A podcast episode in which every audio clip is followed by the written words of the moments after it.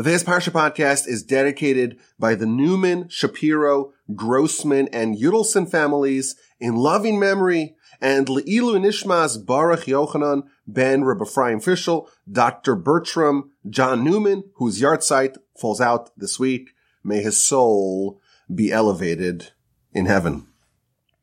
Before we begin, I must confess that I am really excited about this Parsha podcast. I think it's a little bit different than what we typically do here. It's a bit more sprawling than usual. Maybe we could even say a bit more advanced. We're going to be touching on a bunch of different sources and ideas and try to bring them all together. But I do think there will be a fair amount of callbacks uh, to themes, to ideas that we've spoke about in the past. So that may be enjoyable to the grizzled veteran listeners. But even for the fresh, new listeners to the Parsha Podcast. And of course, welcome aboard. My name is Yaakov Wolbe. This is the Parsha Podcast coming to you from the Torch Center in Houston, Texas. My email address is rabbiwolbe at gmail.com. And even to the fresh listeners, I hope and I pledge to try to bring it home and wrap it up nicely in a bow. So let's begin. Our Parsha begins with the reintroduction of a fascinating character. The eponymous character of our Parsha, the protagonist of our Parsha, is Moshe's father-in-law, Yisro Jethro. And he makes what seems to be a very strange appearance. You know, last week we had a flurry of dramatic events relating to the people. We were attacked by Egypt. There was the splitting of the sea. There was the song at the sea. Twice we were stranded without water. We had the manna. We had the quail. It ended up with the war against Amalek. And our Parsha also has a fair share of drama. Of course, the most significant event in all of human history is the revelation at Sinai, national revelation. The entire nation experiences prophecy alongside Moshe and lives to tell a tale. This is, of course, the basis of our religion. This is an event unparalleled in the annals of human history. No other people had a national revelation. No other people even claimed to have had a national revelation. This is a singular, unique, unparalleled event that serves as the basis of our faith. In fact, this is what God told Moshe, chapter 19, verse 9. I am going to come to you in the thickness of the cloud, so the nation hears when I speak to you, i.e. they listen and they tap in to the prophecy between God and Moshe, and they will believe in you forever. Our nation will forever believe in Moshe that he is a legitimate prophet and that he serves as God's mouthpiece and the Torah and the mitzvahs that he gives us comes from God. Why do we believe in Moshe? After all, we are a stiff-necked and skeptical people. will believe in him because of the revelation at Sinai. And it is quite dramatic. The mountain is aflame. The mountain is shaking. The people are shaking. The nation sees the sounds and the thundering sounds and the piercing call of the shofar, and they're terrifying the big Moshe to intermediate between them and God, which of course he does. The first two of the Ten Commandments are said by God directly to the people. The final eight are said by Moshe. So our Parsha does have, as last week, some mesmerizing drama. But it starts off in a very different tone. It starts off with a lengthy side story about Jethro, Moshe's father-in-law. Now, of course, this is not the first time we met Jethro. We last heard from him in chapter 4, verse 18. Moshe, of course, marries Zipporah, the daughter of Jethro. And after Moshe has the whole back and forth dialogue with God at the burning bush, he finally agrees to go and to save the Jewish people in Egypt.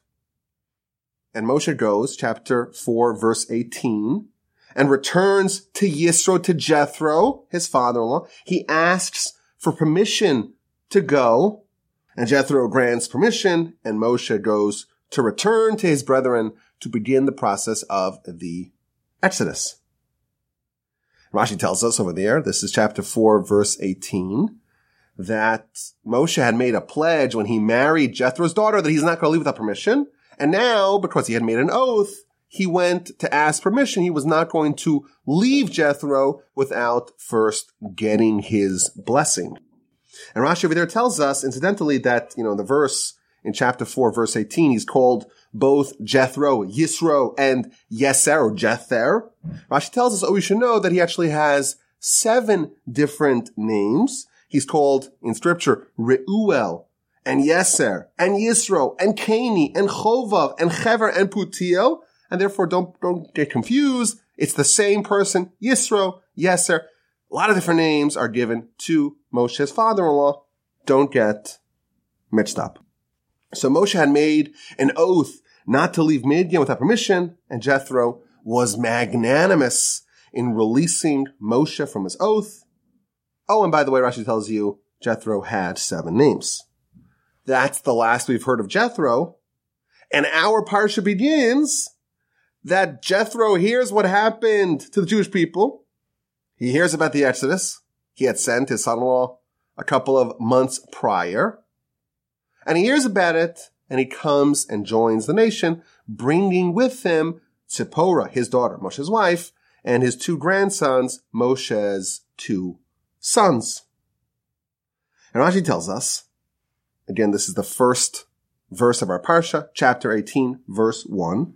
Vayishma Yisro, the verse says, Yisro heard, he's the priest of Midian, he heard all that happened. What did he hear? Rashi tells us he heard the splitting of the sea and the war with Amalek. And in the second comment to our Parsha, Rashi repeats what he told us in chapter four. Who heard? Yisro heard? Oh, you should know that he has seven different names. Reuel, Yeser, Yisro, Chovav, Chever, Kani, and Putiel. And here Rashi gives us some more detail. Why is he called by so many different names? So he says the word Yeser means to increase. He increased a section in the Torah. Why is it called Yisro, which is Yeser plus a Vav? Yeser plus the letter Vav, the sixth letter of the Hebrew alphabet. Well, once he converted, he got an additional letter. The letter Vav was added to his name, Yeser. Why is it called Chovav? Chovav means cherished or beloved. Well, because he loved, he cherished the Torah. So Rashi doesn't go through all seven names of Jethro, just a couple of them, but it's interesting that you know, Rashi finds the need to repeat this curious factoid about the seven names of Jethro. Okay, so Jethro heard what happened, and he takes Zipporah and the two sons, Gershom and Eliezer, and he rendezvous with Moshe at Sinai. There are, of course, two opinions in the Talmud. Was it chronologically before the Sinai revelation? Was it after? Of course, the Torah is not necessarily in chronological order, so it's not really a problem. And there's a very long Ramban that we've spoken about in the past about this subject. So Moshe meets his father-in-law and he greets him warmly and he bows before him and he kisses him and he inquires about his well-being and he regales him with stories about the Exodus. And Jethro is duly impressed. Verse 9, Vayichad Yisro, he gets goosebumps. Alternatively, Talmud tells us what maybe is another interpretation of what happened. He sharpened his knife and he circumcised himself. He converted and he joined the tribe.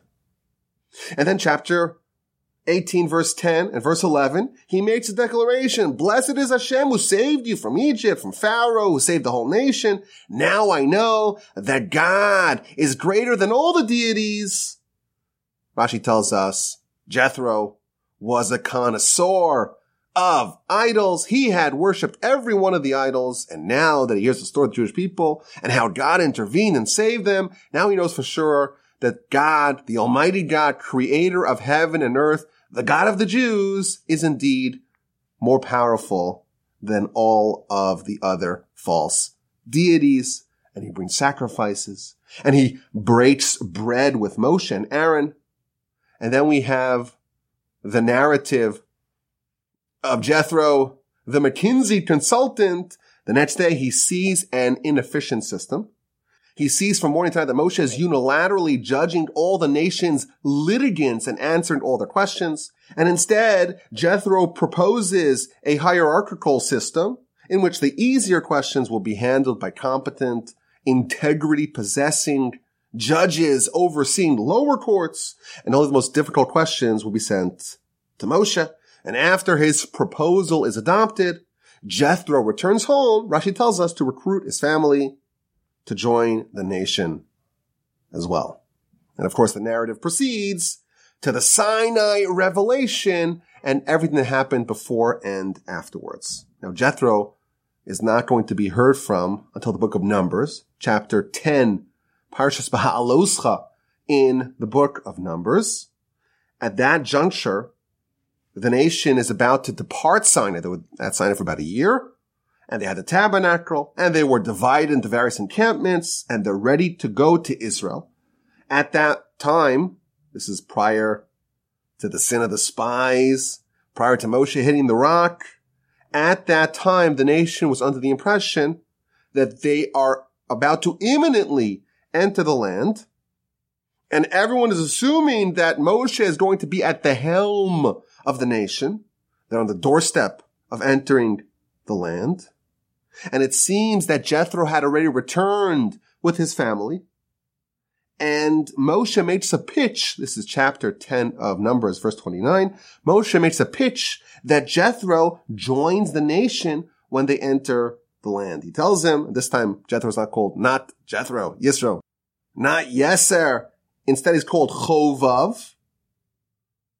So Moshe tells him, we're going to the place that God promised. Come join us. We will do good to you.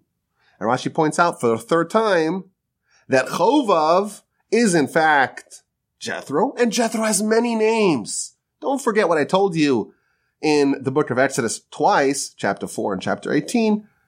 Jethro is also called Chovav, and this is one of his many names. For the third time, Rashi reminds us that Jethro has many names. So Jethro is told, come join us in our trek to enter the land. And Jethro resists. He says, no, let me go home to Midian. And Moshe persists and insists that Jethro joins them. And he says, what's going to be? Everyone's going to say, well, you converted, but now you're not entering the land because you're worried that you're not part of the tribes and therefore you don't get a portion of the land. Instead, I have a good solution. Moshe comes up with a brilliant solution. And he tells Jethro as follows.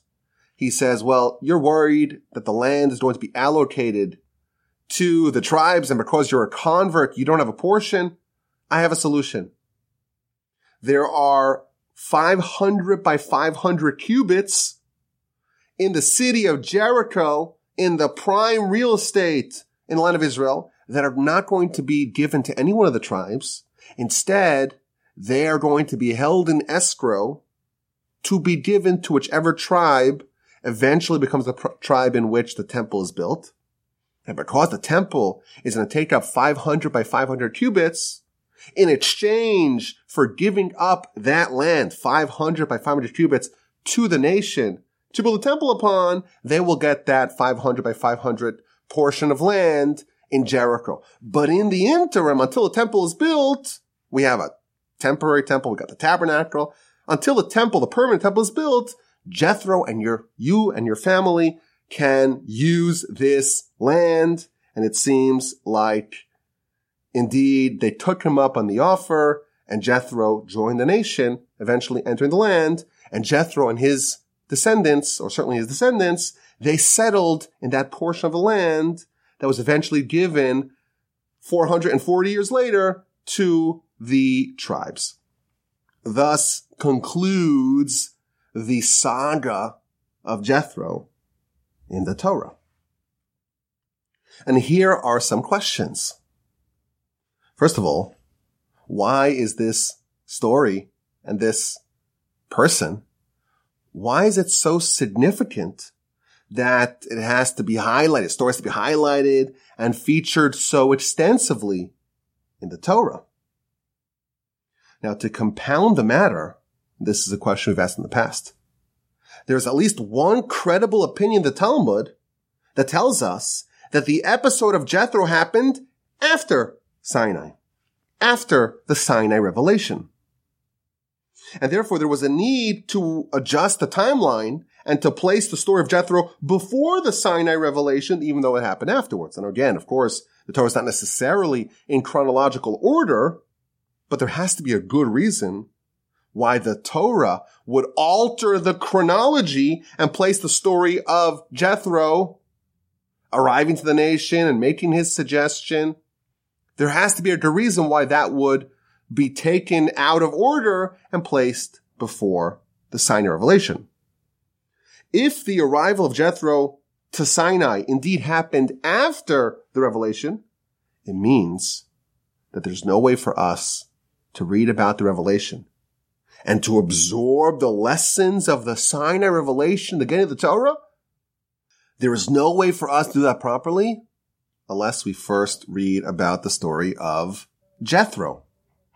The story of Jethro is so pivotal to the revelation, to the giving of the Torah at Sinai, that the proper preparation for Torah is the story of Jethro. Now, every year, I actually look back to my notes last year, year before, every year we approach this question again, and we always try to give a different angle.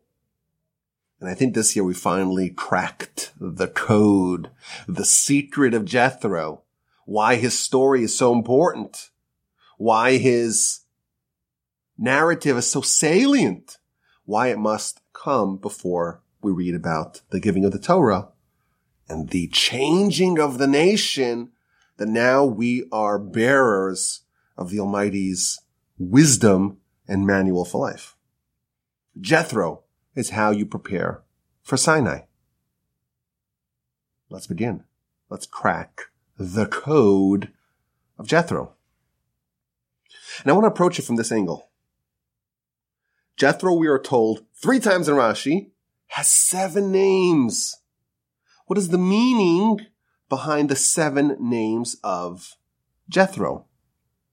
It seems to have great significance. After all, Rashi, three times in scripture, Exodus 4, Exodus 18, Numbers 10, Rashi finds the need to repeat this phenomenon again and again. What is the secret of Jethro's septa name? Now, someone having multiple names is actually very rare. It's very rare for characters in the Torah to have multiple laudatory names. The only other person I could think of is Moshe. The Midrash tells us in Vayikra Rabbah 1-3 that Moshe had 10 names. So Jethro had seven, Moshe had 10. And they are Yered, Chever, Yitusil, Avigador, Avisokra, Avizanuach, Tuvia, Shemaiah ben Asan al Sofer, Levi or Ha-Levi, different versions in the Midrash, and finally, Moshe. So Moshe has 10 names. Besides for that, of course, we have Abram becoming Abraham and Sarai becoming Sarah or Sarah.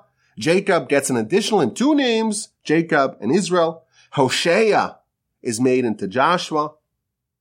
But to my knowledge, only regarding Moshe and Jethro do our sages specify the many different names. Now, in our parsha, of course, we read about Mount Sinai.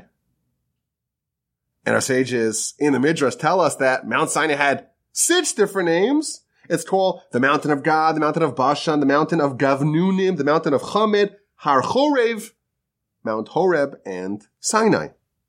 But to find people that are given many names is exceedingly rare.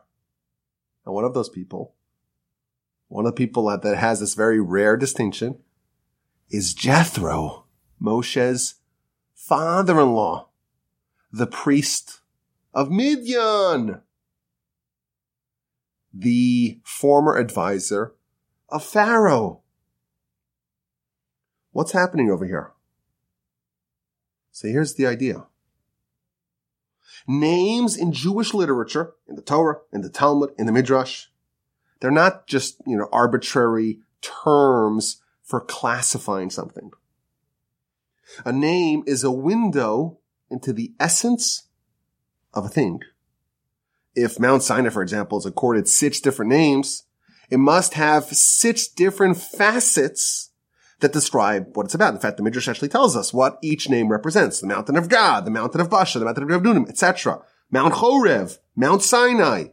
The Midrash tells us that to fully understand the Sinai experience, what happened at the giving of the Torah at Sinai, there are six different angels that help contribute to what the essence of the event was. Moshe's ten names reveal his essence and his accomplishments and his greatness and what he stood for. What about the seven names of Jethro? So Rashi already gave us a few explanations. I scoured the literature and found suggestions for all seven names of Jethro. And they convey to us some really interesting ideas that help round out our understanding of Jethro, of who he was. And of course, it does portray him in a very praiseworthy light.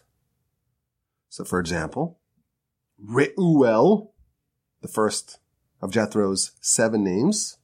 Reuel is from the word Rea, which means a friend or a companion. El, Reuel, the friend, the companion of God. According to a different version, alternatively, we're told he was a friend of the Jewish people. To be a friend of God, to be a friend of the Jewish people, that is, of course, high praise. Yeser, Rashi tells us that the word yeser means to increase. He increased a section of the Torah because he gave Moshe that advice to make the hierarchical system leaders of 10, leaders of 50, leaders of 100, leaders of 1,000, lower courts, higher courts. That is the contribution of Yeser, of that name or that element, that aspect of Jethro, and that's why he has a name for that. Yisro Rashi tells us that Yeser, you add another letter because he became Jewish. Others suggest the word Yisro could mean or could refer to that Shayiter b'maisim tovim, he increased in good deeds. Chovav. Chov means cherished or beloved. He cherished. He loved the Torah. Alternatively, he was beloved and cherished by God. Chever. Chever means a friend or an associate. He became a friend to the Almighty. Putiel. He absolved himself. He expelled from within him idolatry. He mocked idolatry. These are three different tapes about the name Putiel. And finally, the last name, Cani, we're told again in the literature that that represents that he was kane means he was zealous for heaven. Alternatively, he acquired, he was kana, he acquired Torah. And this you will like. Listen to this. The Zohar tells us that the reason why it's called Cani is because he emanates from Cain, from Cain. Remember Cain? The brother of Cain and Abel? The murderer who killed his own brother? All the way back in the beginning of Genesis? The soul of Jethro was the soul of Cain. Jethro was a reincarnation of Cain. And then the Kabbalists give us a little bit more. Jethro bore the soul of Cain, and Moshe bore the soul of Abel. And the story of the rapprochement of Jethro and Moshe, that represents the fixing of the broken relationship of Cain and Abel. And the Kabbalists elaborate yet further. Listen to this. What was the real reason why Cain was so upset at Abel? So according to the Kabbalists, Cain killed Abel because each one of them was born with a twin sister that was their spouse. And Abel got an extra twin sister. So he had an extra wife. And Cain was envious of Abel's extra wife. And as a result of his envy, he murdered him. Now that extra twin, again, this is the Kabbalah speaking here that extra twin was reincarnated in Tzipporah, Jethro's daughter. And when Jethro happily gave Tzipporah to Moshe, who was the reincarnation of Abel, he was rectifying the original sin, so to speak, of Cain. And that's how he fixed the origins of the fraternal conflict at the beginning of the world. What an interesting and rollicking idea. Now the Kabbalists, they also insist that Cain actually had more spiritual potential than Abel. There was more potential for holiness and Torah in Cain over Abel. Hence, and of course we're getting into the Kabbalistic weeds here, Rabbi Akiva, that Kabbalists tell us, he emanated from Cain, and that's why he was able to deduce piles and piles of laws from the crownlets above the letters in the Torah scroll, something that was above and beyond what Moshe, who descended from Abel, was able to understand. Moshe came from Abel. Rabbi Akiva and Jethro came from Cain. And a perfected Cain is greater than a perfected Abel. And that's how Rabbi Akiva had some Torah insights that Moshe wasn't able to understand, like the Talmud tells us the book of Menachos, page 29b. And in our parsha too, Jethro had some insight that escaped Moshe. Whatever the deep lesson of the hierarchical system that Jethro proposed, whatever it actually was referring to, there was something that Jethro understood that Moshe on his own did not. And all that stemmed from Jethro being Cainy. That's literally his name. But coming from Cain and Moshe coming from Abel. Obviously, it's very advanced stuff. And of course, we know nothing here at the Parsha podcast about the esoterica, but it is fascinating nonetheless. So we see there's obviously a lot of praise accorded to Jethro in his seven names. He's a very special person, someone worthy of admiration. But this is what I'd like to propose. I want to speculate. I want to suggest that maybe Jethro's seven names also indicate something else. Listen to this. There are, to my knowledge, two other places that an entity is given seven names. And those two are interrelated. The Talmud tells us in the book of Sukkah, page 52a, Sheva Shemos Yesh Liyetzer Hara. The Yetzer, the inclination, the force that tries to sever us from our essence, that tries to get us to sin, tries to derail our spiritual agenda. The Yetzer the evil inclination has seven names. God calls it evil. Moshe calls it Arel, foreskin. David calls it Tame, impure. Solomon calls it a hater, Sone. Isaiah calls it a mishal, a stumbling block. Ezekiel calls it a stone. Joel, the prophet Joel, calls it Siphoni, the thing that exists within.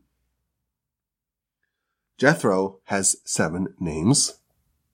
The Talmud tells us in the book of Sukkah, in the very memorable page 52a, that the Yetzer Hara also has seven names.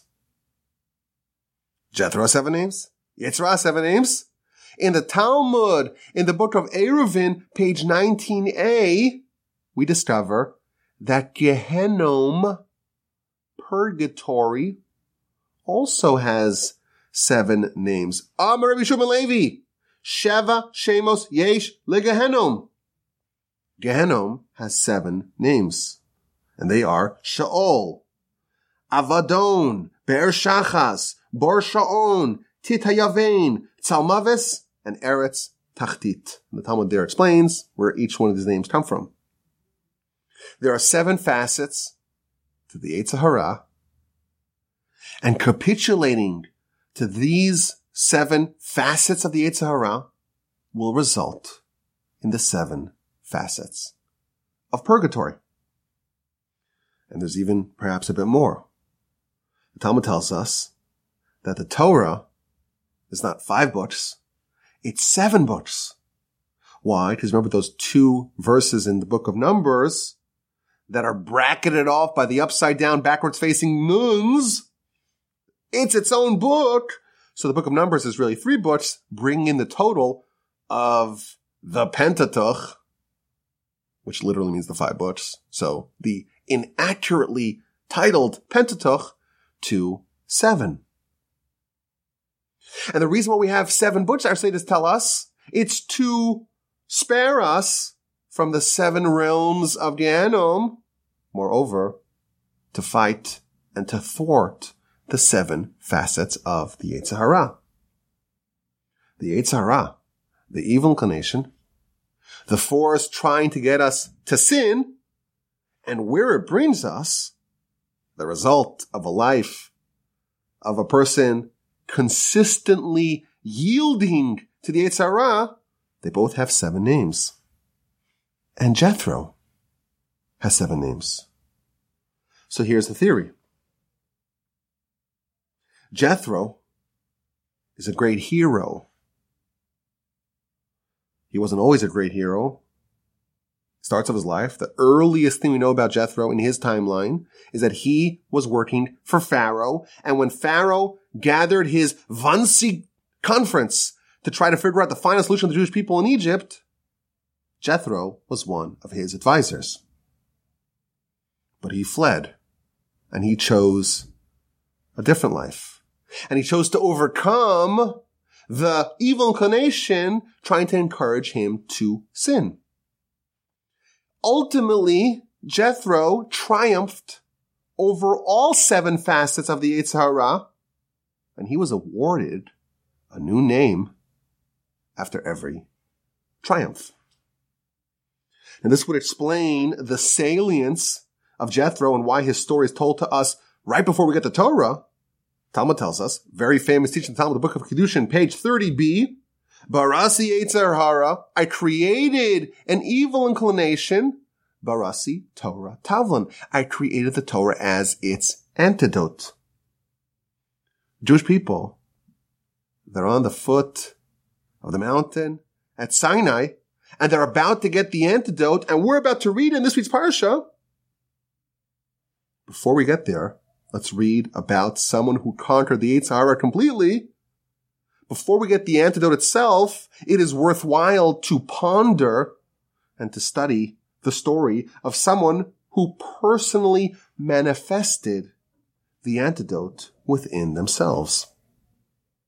Jethro has seven laudatory names, one for each realm of the Yetzer for each realm of Gehenom that he overcame. That's the structure of the idea. Now let's explain the meat of the idea, the depth of the idea. I want to give, of course, a hat tip to my grandfather, blessed memory, who codified this principle in his writings. What is the nature of the Yetzer Hara? What is this force trying to derail our lives? What is this foe that we need the Torah as an antidote to try to solve? If we look at the seven names of the Yetzer there is a consistent theme strung from beginning to end of those seven names. What is the natural state of man absent the Yetzer If there was no Yetzer Hara, how would we behave? So our sages tell us that we would be loftier than angels. We'd be loftier than angels. We'd be more spiritually sensitive than angels. The natural state of man, absent the Yetzer Hara, is that we would have what's called a soul, what's also described as a heart, that's deeply and intimately and permanently connected to God. The Midrash tells us there's nothing closer to God than the soul of man. There's nothing. Not the angels, nothing is closer and more bound tightly to God than the soul of man. Oftentimes called the heart and the spiritual, not the muscle that's pumping blood to our extremities, the spiritual heart. The heart of man, the soul of man, harbors instinctive holiness, instinctive spiritual sublimity and sensitivity, and innate goodness. And this is the natural state of man, mankind of course, absent the Yetzer Hara. This, our sages tell us, was the state of man prior to the sin of Adam in the garden. Adam pre-sin is a window into what man looks like. And of course, we say man, we mean mankind. What humanity looks like without a Yetzer The consequence of Adam's sin is that he got a Yetzer But prior to the sin, man was intimately connected to the soul. Holiness was innate. Purity, sensitivity, these themes were the defining characteristics of mankind. With the sin comes along the Yetzer and the Yetzer severs man's connection with his heart, with his soul. By the way, our sages tell us that the messianic future is the restoration of the state of mankind to the way it was before Adam's sin. God, the verse tells us in Deuteronomy, will circumcise the heart of man.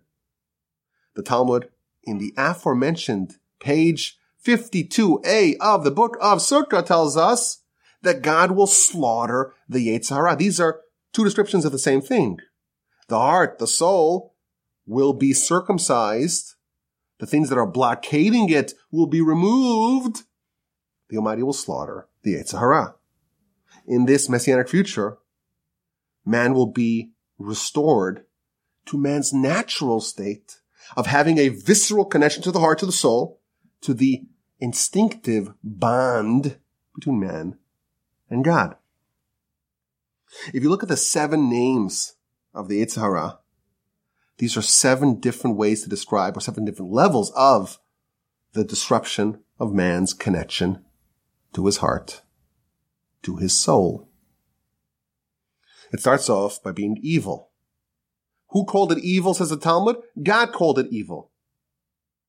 The great Rabbi Yerucham explains, there's a level of subtlety in which only God can see what's wrong with it. Moshe called it a foreskin, uncircumcised. Moshe had a, a bit more of a coarse understanding of what the Yetzer Hara is, but if you examine kind of the structure of how Moshe described the Yetzer Hara, he described the Yetzer Hara as a heart that's pure, but obstructed. The force foreskin is on top, blockading the pure heart. This is why Moshe's message at the end of the Torah is about the circumcision of the heart to clear away the blockages and let the full, unfettered, unlimited force of the soul to be revealed. The heart is unaffected, but it's covered. Comes along David, the next level down, and he calls it impure. The way David, so to speak, portrays the Yetzer Hara, the soul's purity is already contaminated. It's already sullied to a certain extent. Comes along Solomon, and he calls it a hater. Solomon had access to the heart, but it was already commandeered by the enemy. Comes along Isaiah and calls it a stumbling block. A stumbling block, that is a reference to a person having so much distance between them and their soul and their heart, because the Yetzer Hara is creating a perimeter around their heart a stumbling block preventing them from even accessing their soul. Comes along Ezekiel and he calls it a stone. The soul has been supplanted. It's no longer a fleshy heart. The heart has become so dull, it's like a stone heart. And finally, the harshest level of disruption is described by Joel, the prophet Joel, when someone is completely unaware that they even have a soul within them. This description of the Yetzer is as a, something that's hidden within him. They're not even aware that they even have a soul. Their entire awareness has been taken over by the Yetzer that's now permeating them. It is what is within them. I want to clarify. These are different ways to describe different levels of blockages separating man from his soul. This is not to imply that these great prophets had themselves that degree of separation them and their soul, but they are describing a force that is present in the world. We're supposed to be lofty, to be superlatively sublime, to be uber spiritually sensitive beings. We're supposed to be veritable angels. And that was our state before the introduction of the Yetzer Hara. And that will be our destiny after the Yetzer Hara is excised. But so long as the Yetzer Hara is within us, our heart gets clammed up. We become boorish and brutish and uncouth and animalistic. Our angelic half is removed from us. The delicate, sensitive nature of the soul is covered up. It's concealed by the coarseness induced by the Yetzer The angel within us, in the best case, is concealed as if by a forceton, and it's inaccessible to us. That's the best case scenario. The worst case, we're not even aware of its existence. Torah is the antidote. It's the antidote to this malady, and it's there to help us restore ourselves back to being angels. Jethro was someone who had personally exhibited what this looks like. Each one of his seven names symbolizes an element, a dimension of the Yetzer Hara that he defeated. And therefore, his story is presented to us right before we get the tools to mimic him. Before we get the tools to do it, we're shown the destination. The goal is to become someone who is as spiritually sensitive and instinctively holy and good and righteous as Jethro. What does he do right before he converts? Right before he makes his big declaration? He takes a sword, he sharpens a sword, and he circumcises himself. And then he says, now I know, ah, now I know, now I have finally unlocked the seventh level. I've circumcised, I've cut away, I've excised completely the force blockading my soul, my heart. And now there's nothing stopping me. And now I know that God is the greatest one. Talmud tells us he took a very sharp knife. There's an interesting Maharal who says that, of course, circumcision is a part of every conversion process. But Jethro took a really sharp knife. He made sure to remove every little aspect that was blockading his heart. This was the final undoing of the Yetzer Hara, and when he reached level seven, he made his declaration. Now this theme that Jethro is displaying an open heart is consistent throughout the entire Jethro story. Of course, there are so many positive, different positive things that our sages say about Jethro. But it seems that every outstanding quality that Jethro had, it all fits into this paradigm. He was someone who was preternaturally open-hearted. He was preternaturally impressionable. And this manifests itself in so many different ways. So for example, he was always a relentless truth seeker. Again, he started off as a member of the Wannsee conference. He's part of Pharaoh's final solution, but he ran away. It was wrong. And he ran away from it. notwithstanding the fact that doing so will cause him tremendous pain. In Midian, he resigned as priest of idolatry, and that's why his daughters were harassed. When Moshe, after Moshe killed the Egyptian and was expelled out of Egypt, he went to Midian. He goes to the well, and there are seven girls being harassed. Why were the daughters of Jethro being harassed? Because Jethro repudiated idolatry, and therefore he had to send his daughters to get water for the flock. Previously, the Midrash tells us the townspeople did it for him. He was, after all, the clergyman, but he walked away.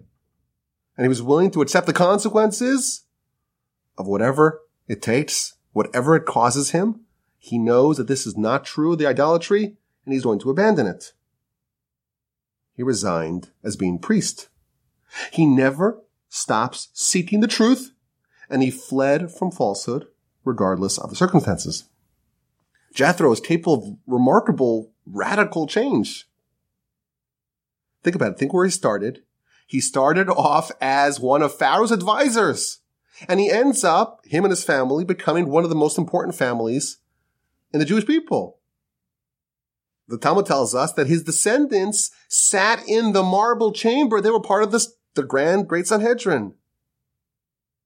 They reached the absolute pinnacle of the nation. Who do we know that has such dramatic change over their lives? How do you do that? The answer is you can only do that if you're impressionable. The Yetzer Hara makes a person unimpressionable. You're comfortable in your status quo. This is the way I live. Change is very difficult because our heart is all clammed up. Jethro is impressionable. He's always improving. He's always earning accolades. Name one, name two, name three, seven names. He hears about the Exodus, Vayishma Yisro, and his impressionable heart says, I'm upgrading yet again. I'm joining the nation. Our original question was, what lessons does Jethro have to us? Why do we need to hear about his names and his whole story? And why does it have to precede the Sinai narrative? Now we know the answer. The story of Jethro is a story of change upon change, culminating in a former Nazi, obviously not literally, but figuratively, becoming the eyes of the nation. Moshe calls them, you are the eyes of the nation. You are the inspiration of the Jewish people. You are the greatest testament of how far a human can traverse from where you started until where you ended up. Jethro is the paradigmatic example of someone who accessed that angel within him and rode its coattails until he became Chaver, friend of God, Chaviv, cherished one by God, Reuel, companion of God. He reached the absolute peak. Hearts are naturally impressionable. But the Yetzer Hara clams it all up. And come, look in amazement how much Jethro unlocked from within. At Sinai, you are given the tools to transform yourself in the same manner. It's interesting, and we mentioned this, I think, in the rebroadcast podcast. Right after Sinai, they get three mitzvos. And the mitzvos are, you know, about them making a ramp up to the altar and not to do the cherubs in a way that's not precisely the way it's supposed to be done. Don't make him silver, don't make him four. And not to use metal instruments to create the vessels of the temple and the altar. And the commentaries tell us that these are the three cardinal sins, murder, adultery, and idolatry in their most sensitive and minute form. Right after Sinai, right after we get the Torah, we're told you have to become super duper sensitive. You know, if you walk up steps, it's not a refined way to walk. And it smacks in the most fine and refined way of adultery. Oh, and using a knife, an implement of murder, in any way we have to distance ourselves from it. Such uber sensitivity. And don't make the cherubs in any way different than what God wants because that resembles idolatry. The goal of Torah is to become more elevated, more refined, more sensitive to the subtle matters of spirituality. That's the lesson of Jethro. And that's the goal of what Torah is trying to do to us. We all have blockages upon your heart. If you didn't, you would be an angel. Nay, you would be greater than an angel. I always like to say that the primary audience of the Parsha podcast is humans. Humans, you can be greater than an angel, but for those blockages. Now those seven levels, those seven realms of blockages must be removed. But we have a choice. We have a choice. How are we going to remove these seven levels of blockages with the seven names of Jethro or with the seven names of the place that purges those influences away? The seven names of Gehenom. It's our choice. As the title of the podcast suggests, it's death row or Jethro. As to which of Jethro's seven names correspond to which of the seven dimensions and names of the Yetzer Hara, that's a question I'm leaving for you to unlock. Or maybe, perhaps, for next year's Parsha podcast. May the Almighty give us all the strength and the good health to revisit the subject yet again and to once again marvel at this great hero, this seven named hero, Jethro, the father-in-law of Moshe. Let's get to this week's exquisite insight. And we're going to focus on one of Jethro's names. Jethro is given many names. One of them is Yeser. Why is he called Yeser? So Rashi already tells us, and we've spoken about this earlier. He's called Yeser because he increased a section in the Torah. There's a section of the Torah that's Jethro's section. He added. Now, if you look at Rashi, this is again the first verse of our parsha. Rashi tells us which Torah section he added. And he quotes a verse from chapter 18, verse 21. Va'ata techazeh. When Moshe is told by Jethro, go look and find competent, righteous, upstanding people that hate money and hate corruption and hate bribery. Find those people to be heads of 10 and 50 and 100 and 1,000. But here's the question. Is that all that Jethro contributed? Because again, Rashi gives us the citation of what Torah section Jethro added. Yeser. He added. What did he add? From verse 21 and on until the end of chapter 18. What about verses 17 through 20? When Jethro sees the inefficient system, he tells Moshe in verse 17, Lo tova davar It's not good what you're doing. You're working too hard. You're going to get burnt out. It's inefficient. This is not the way to do it. Why is that not included in the Torah section that Jethro or Yeser, Jether added to the Torah. So the Imre Emes, this is the son of the Sfas Emes, the grand rabbi of one of the Hasidic dynasties, he says a very clever answer. I like it. I think it's exquisite. He says that to complain, to complain about a system, well, that's something that everyone can do. That's not contributing. Jethro sees the inefficient system and he's able to poke holes and point out all the flaws in the system. You know who could do that? Basically everyone. Everyone could complain. Everyone could find faults. Everyone could expose parts of a system that are less than ideal. And you know what? That is not Jethro's contribution. But when he has a solution, when you are productive in the discussion, you contribute something valuable, you come up with a new idea of how things can be improved, that indeed is your contribution. I like this idea. I think it's a very clever idea. It's maybe better titled, not exquisite insight, but clever and valuable insight to complain, to find things that you don't like.